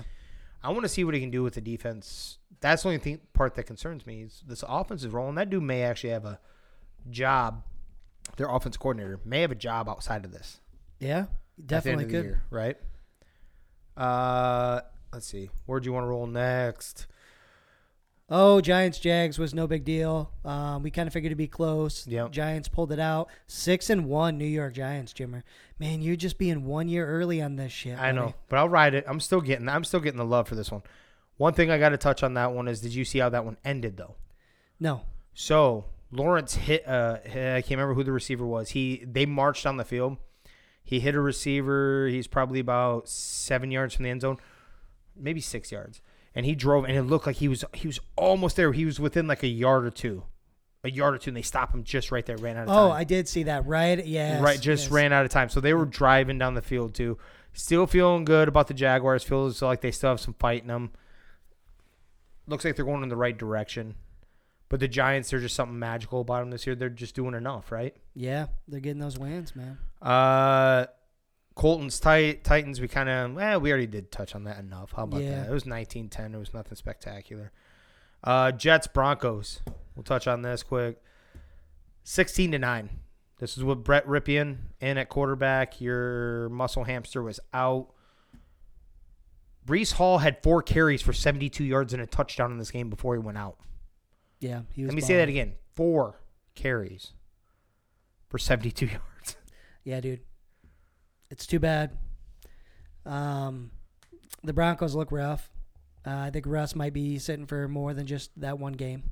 That's for sure. He's got a lot of healing to do, but Yeah. Jets look good too, man. Five and two. This- man, the football city this year, huh? Yeah. Well, the quick toucher on this one is I want to give you a little, a little bit more. I guess uh, Marshawn Lynch and one Sherman were having a video conversation talking about. Evidently, for as long as they can remember, anytime they wanted to talk to Russell, they would have to talk through his team, as in like his manager, his whatever, you know, like Really? yeah, he's never been one of the boys. He did he did this to himself. I'm like, that's not a dude that sounds like a very humble person. A third round pick that short had to fight his way up. I'm like, who are you to if that's that's coming from two guys. This is on Pat McAfee's show. Pat's like, Wow. dude, when you're part of a team, the brotherhood, I'm telling you right now, you have all of each other's numbers and you talk to each other directly. He's like, I talked to Peyton fucking Manning. I'm the punter. He's like, I talked to Peyton's dad. I can shoot Peyton's dad a text. He's like, I, I have there's some of these guys I have no business ever knowing or knowing them or being part being in their phone book. He's like, but when you're a team, when you're one of the guys, you you know each other's like you just you talk. He's like, Fuck. evidently Russell Wilson is not like this. That helps me so much. I know it does. So I had to give you that. I need you to look that up when you get a shot. Man, I will. Well, as soon as we're off, you I'm not you- surprised. he seems like look that. that up. It's both of them talking, Marshawn Lynch and uh, Richard Sherman, and then they go into this, and he's and then Pat McAfee talks about his experience too in the NFL. He's like, I, he's like, the, there's guys I still talk to. He's like, there's never been a team that I don't have their, I don't have the guy's number, and I can text them, and they would actually answer me. He's like, Peyton will answer me. We were guys, you know, like we were part of a team. Right.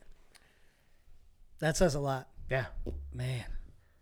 But I knew you'd enjoy that part. Uh, Broncos in trouble. Jets are just trending up, dude. I don't know if they games like this may not look like they're important, especially against a backup quarterback. But you went up to the Broncos against that defense in that environment, thin air, and you still won. Yeah, hundred percent, man. It's really cool to see. Um, Raiders Texans. Raiders finally have a beatdown of a team. Josh Jacobs just fucking balling out, three touchdowns, right? Mm-hmm. Just uh, going into the weekend, Vegas had it right too. Like he was by far and away the one player that was guaranteed to score a touchdown. Like you would almost lose money if you bet on him to score a touchdown, Mm-hmm. and he drops fucking dong on the Texans. Um, Texans trending down. Raiders, uh, I still don't know. Texans aren't looking good. Well, let me give you the one though. What's that? You should definitely take Josh Jacobs next year in fantasy, number one overall. One hundred percent. You know I'm being a smartass. Do it all day. Man, I'm telling you two. This is a contract here, gentlemen, and I didn't realize that. Watch out, running backs with contract years. This dude will not have an injury all season miraculously, even though he's had nothing but unhealthy seasons the rest of his career. Did not realize that it was. Well, they and they have committed to it too. I'm, Yeah, not, I'm, I'm not saying he's still not balling out. I'm not trying to take away anything. I shouldn't. I shouldn't emphasize this because he's playing at a different level. They were giving him carries in the previous years too, even when he was healthy, and he wasn't doing this. Yeah, agreed. So yes, I will say that a thousand percent. But you're se- Yeah. you're seeing. Is it weird that it's always in a contract here that these guys just like spark her up to another one? This is stupid numbers, and they're winning. I mean, not I shouldn't say winning like they should do this, but the Texans have been scrappy with everyone. They they put them away in the fourth easily. Yeah, agreed. No, don't take Josh Jacobs first next year, for the record. Um, but I thought Jimmer was actually buying into that. I'm like, all right, no, All absolutely not. Uh, Seahawks Chargers maybe the biggest surprise. to some Maybe people, not to some people. to some people, man, we got some uh, whiskey to put down right now, ladies and gentlemen. I got a double because of this because I said the favorite should be. I'm no longer biting on this, Danny. You know something that you're part of the NFL conspiracy. You got the in. This is the second time this year that I picked Seahawks to win a game where you're like, there's no fucking chance. Yeah. But I more importantly, the Seahawks look good. Chargers do not look great. You're, I don't know, probably top three favorite quarterback, Justin Herbert. Do you know his record as a starter right now? Please tell me or don't tell me. Five hundred. Silly question. Is it his fault? Yeah, he's got to take some of that. Okay. Yeah, I mean, you're like a lot of people, and I don't think he's a bad quarterback. So this isn't me bashing him, but people try to put him in the Mahomes conversation and Josh Allen and you know um, all these guys, and he has not. I mean, he's putting up stats. Don't get me wrong, but he hasn't. What I'm getting at is He's not winning. Oh man, it's so horrible. We'll touch on that. 37-23 was the score, so it wasn't even close, by the way. Yeah, Seahawks beat him up. Kenneth Walker had a big game, twenty three for one sixty eight, and Two tutties. two touchdowns. They may have the running back of the future, my friend. Like legitimately, not like this little. We're putting a Rosh Posh, uh, bunch of players together just to make it through the season. They're competing. They're working themselves out of that management is not happy right now. I promise you that. They're working themselves out of the number one pick. Hundred percent, man. Like, They, they goddamn. lead that division. Yeah, They are number one in their division right now. How fucking nuts it's so silly. Um, 37-23. The Herbert one is where where I have to disagree with you at. Is this is this is seventy percent on. Can I? I'll just say everybody else. I, I'm not trying to like pull away from him, but they don't know how to run the ball. And what I mean by that is a commitment to run the ball. They never. They, they won't stick with it. It's a play calling. They won't. They they have this guy. There's literally a over under on this guy that is a slam dunk almost every week. If you look at it, it's like forty. What was it 37 pass attempts? Dude has 40 plus every week, no problem. He has 51 this week. You know, they were they weren't down. It was 27 to 23 to start like through the third. Through the third. They didn't get the right? No, sorry. 14 24. It was 24 to yeah, sorry. 24 to 14. And then through the third, the Seahawks got an extra field goal out of there, but you're still throwing the ball 51 times. This is the reason why I'm not sold on Austin Ekeler. This is also part of the problem because I don't think he's a pure running back in the sense of I need you to run the ball 25 times. I don't care about the receptions because we don't want to. We want you to literally ground control this shit. We're not going to have our quarterback back there throwing it too. Um, that's the reason why, uh, like, I think a lot of it is that the defense hasn't been healthy, and when they were healthy, they weren't playing good anyways. There's different instances of this. They haven't had their full receiving squad. I think he's getting some of that Philip Rivers unfortunate events is what I'm getting at. He's definitely getting a lot of bad luck. And this year, that defense is not what we thought they were going to be. Yeah. We fully expected them to be world beaters this year, and they're not in the same universe as Denver, right? Right. So the defense is terrible. Um, going against that Seattle offense, that's why I really thought Seattle could win this. I don't think there's enough on offense that's healthy for the Chargers. Yeah. So that's why I went with it. Um, Her- Herbert's a good quarterback. I don't have a problem with him. I did think it was interesting though. He's 500 in his career. That's a big surprise to me. Yeah. That that is a surprise to me too, but Yeah. But that's it, man. I'll take that win over the week. Yeah. Uh, I don't know. All right, here's a legit question. yep. Does Seattle have a chance to win that division this year? Legitimately.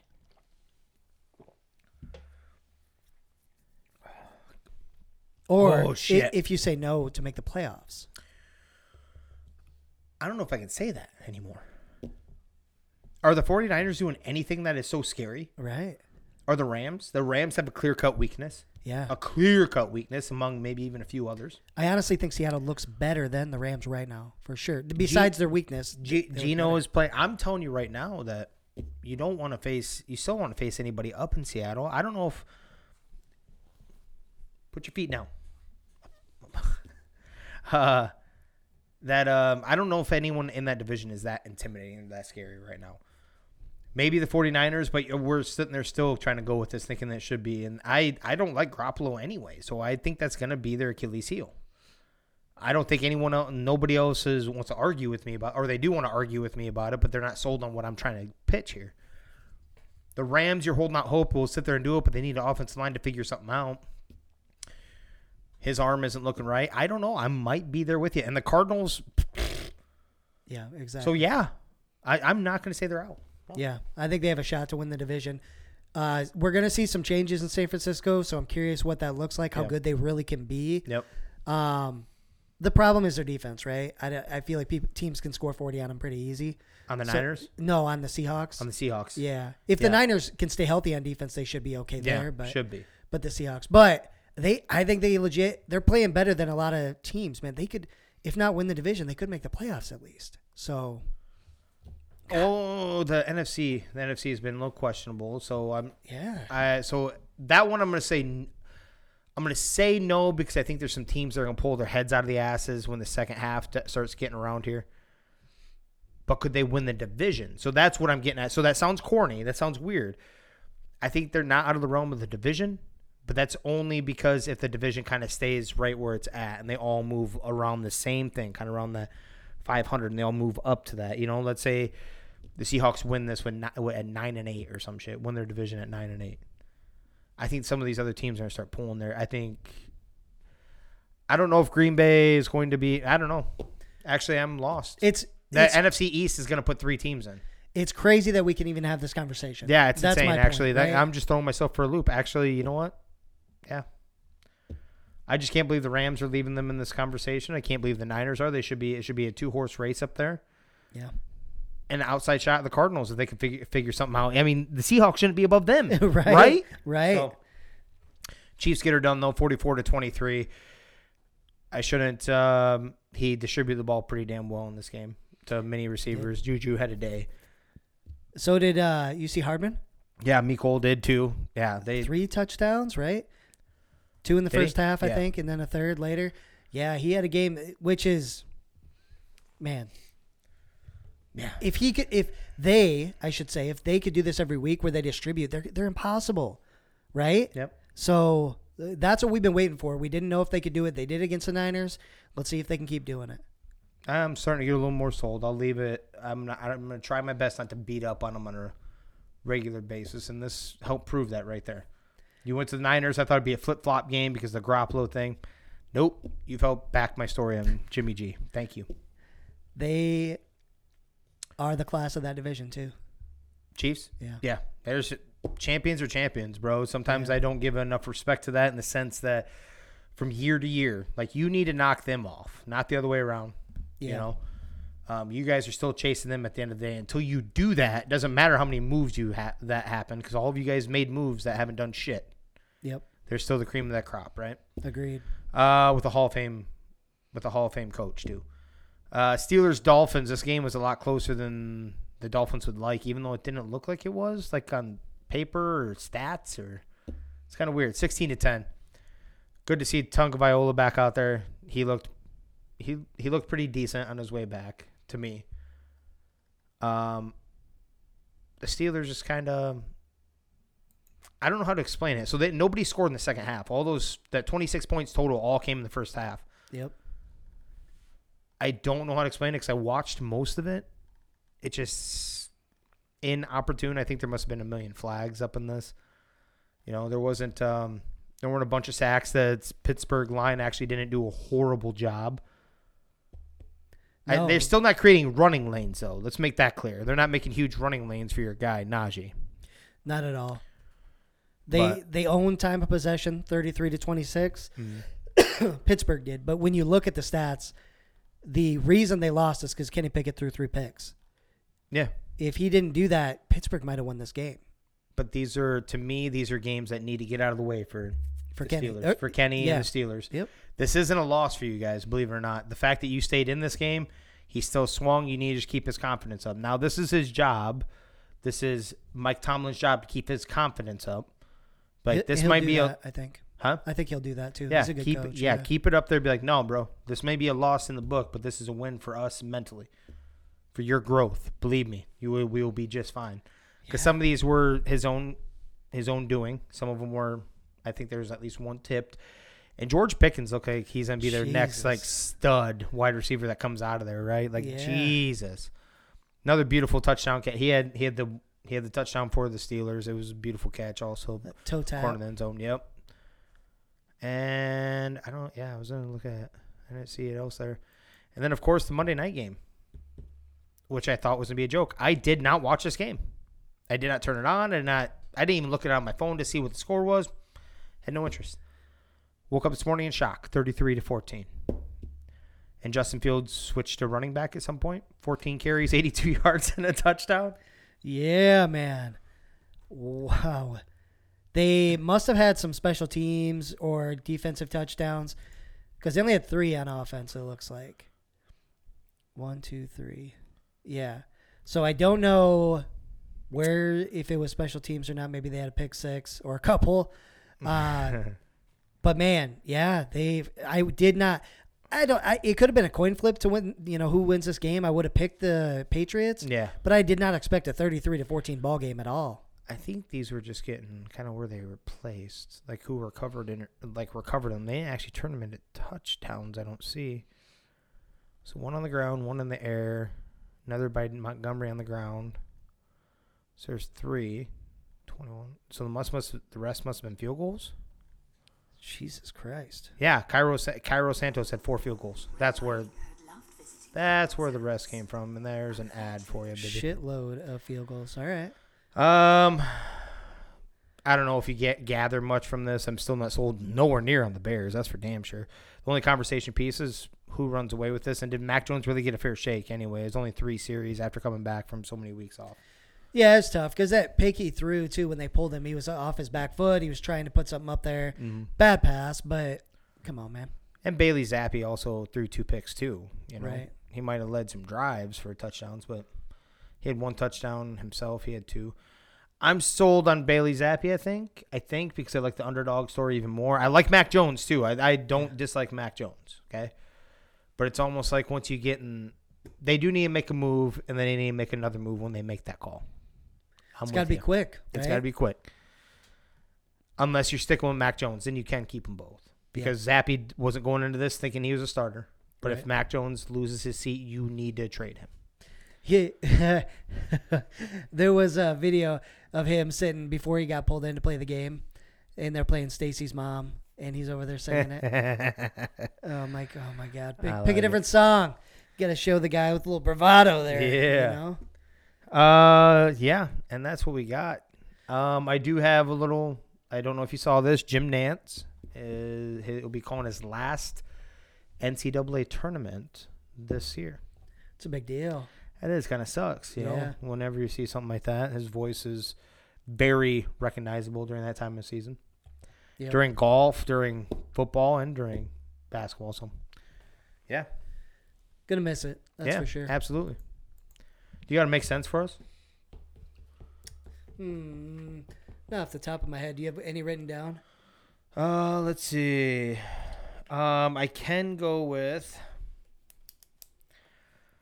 What I tell you about my guy? So I told you about the one where I told. Okay, I'm talking about that new guy. So I told you about the one with uh his uh the water one Yeah. versus his COVID, right? Yep.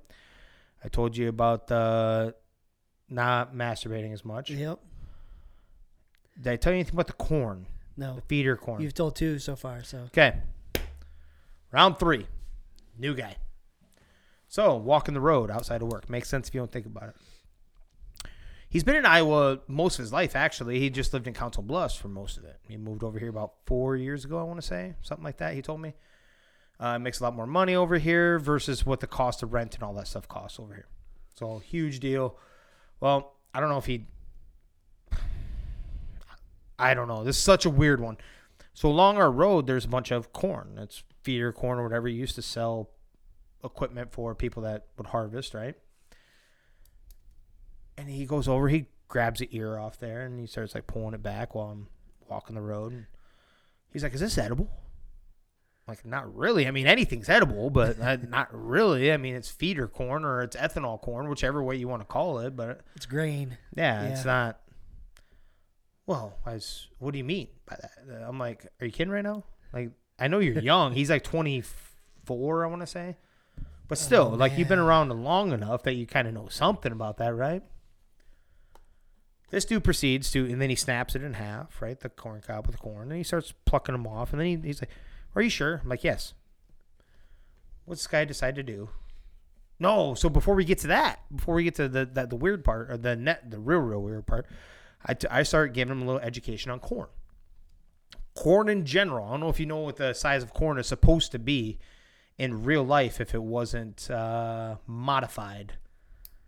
If you want to say, like when it first uh, became established, it was probably about like that big. With just a few kernels on it. Yeah. Yep. Right.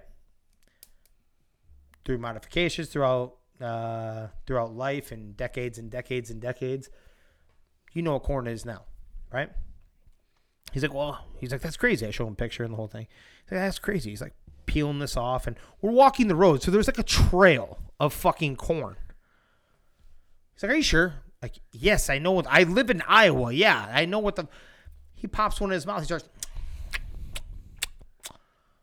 starts chewing.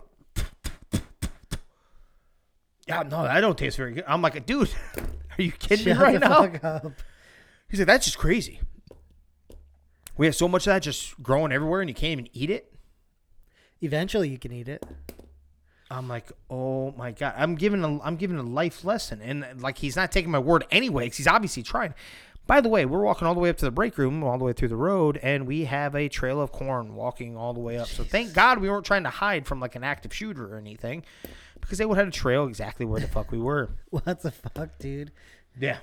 Yeah, it's gonna taste a little different, bro. So my words of wisdom obviously make sense if you don't think about it. Your words of wisdom for me on this one is if you ask somebody, somebody older than you or someone who you believe has more experience or has the right answer or something for your question, either A, don't ask them unless you truly believe what they're going to put out, or just believe what they say. Because why would you ask in the first place? Right. So you felt like you like you didn't even have to ask them. Just chew the goddamn corn up then. And by the way, that might be borderline theft because you didn't ask for that corn and that's on someone else's property. Yeah, luckily one isn't gonna hurt anybody. But I, it, that's so funny, man. I, I don't know how many people don't understand this, but for educational purposes, in Iowa we grow a shitload of corn, right? We got millions of acres in the state of Iowa. Ninety, and this is the case around the world, really, but ninety plus percent of mm-hmm. what is grown is not for you to just eat. It's not for human consumption. It's meant to be grain. It's meant to be potentially going to ethanol, um, maybe feed for livestock, shit like that. Yep. So, like your uh, cereals, your potato chips, all that stuff, that comes from like corn, wheat, some kind of grain like that. Yep. It is not meant to be just taken off and eaten. The shit's It's dried sweet down corn, it's not- specifically, yes. yeah, for that reason. Right. So, man, that's funny. I mean, if you want to take a bite It's not going to taste right, like what but you then think. you're gonna sit there and do, like have it like, are, are you sure? And like, why'd you ask me? And by the way, we're in the era of smartphones. You can look this shit up yourself if you don't believe me either. right. You know, it's not necessary. I'm like, yeah, you can eat it. I didn't say you can eat it. I wouldn't eat it. Yeah, you can eat grass too, bro. I Yeah, mean, you if that's can. what wanna That's do. edible. Yeah. Yeah. Yeah, just Jesus Christ. Good lord. Yeah. That's wild. Especially you, you're just like, I just told you. What the fuck are you doing? Yeah, all right, here we Yeah. go. Should have recorded it. I would have loved that. Uh, sometimes you don't get time when dumb dumb shit just happens in front of you. You're just like, oh my god. You like brain fart for Can me. you You're give like, me a fuck? Can you give me a warning so I can record for my boys right? so you can see their shit? Yeah, we'll put this on YouTube too, Yeah. bro. No big deal. Well, uh, that definitely makes sense if you don't think Yeah. about it. By the way, hundred percent. But we're gonna go ahead and start to get out of here. So, any of you beautiful people out there, if you happen to find us on the interwebs, make sure you like, subscribe, share, give us a rating. It really helps kind of improve the reach and things. Uh, but speaking of that, where's the podcast available, Jimmer? Anywhere and everywhere that you listen to podcasts, uh, Spotify, Apple Podcasts, iHeartRadio, Amazon Music, and YouTube. YouTube. YouTube.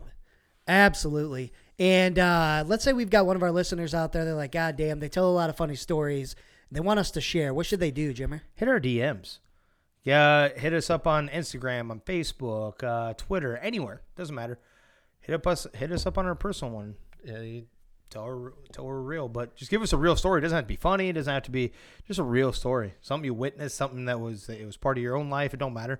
Keep names in. Keep names out. Whichever way you prefer. Absolutely. And uh, don't forget to check out the app Fitbod, okay? You can help yourself get in shape before wintertime comes. Maybe gain some weight if you want to gain a little bit of muscle, whatever the case. Yeah. Sets up your workouts, tells you how much to lift. Even if you work out at home, it'll do everything for you. And use code what, Jimmer? Three gig for twenty five percent off. 25% off, ladies and gentlemen. Fitbod. Use code 3GIG today. Get your shit in shape. Yeah, yeah. Now, we're going to go ahead and get out of here. So, thank you, everybody, for listening. This is 3 Gig Sports. We out. All this doubt around me, damn it, look, I got it right.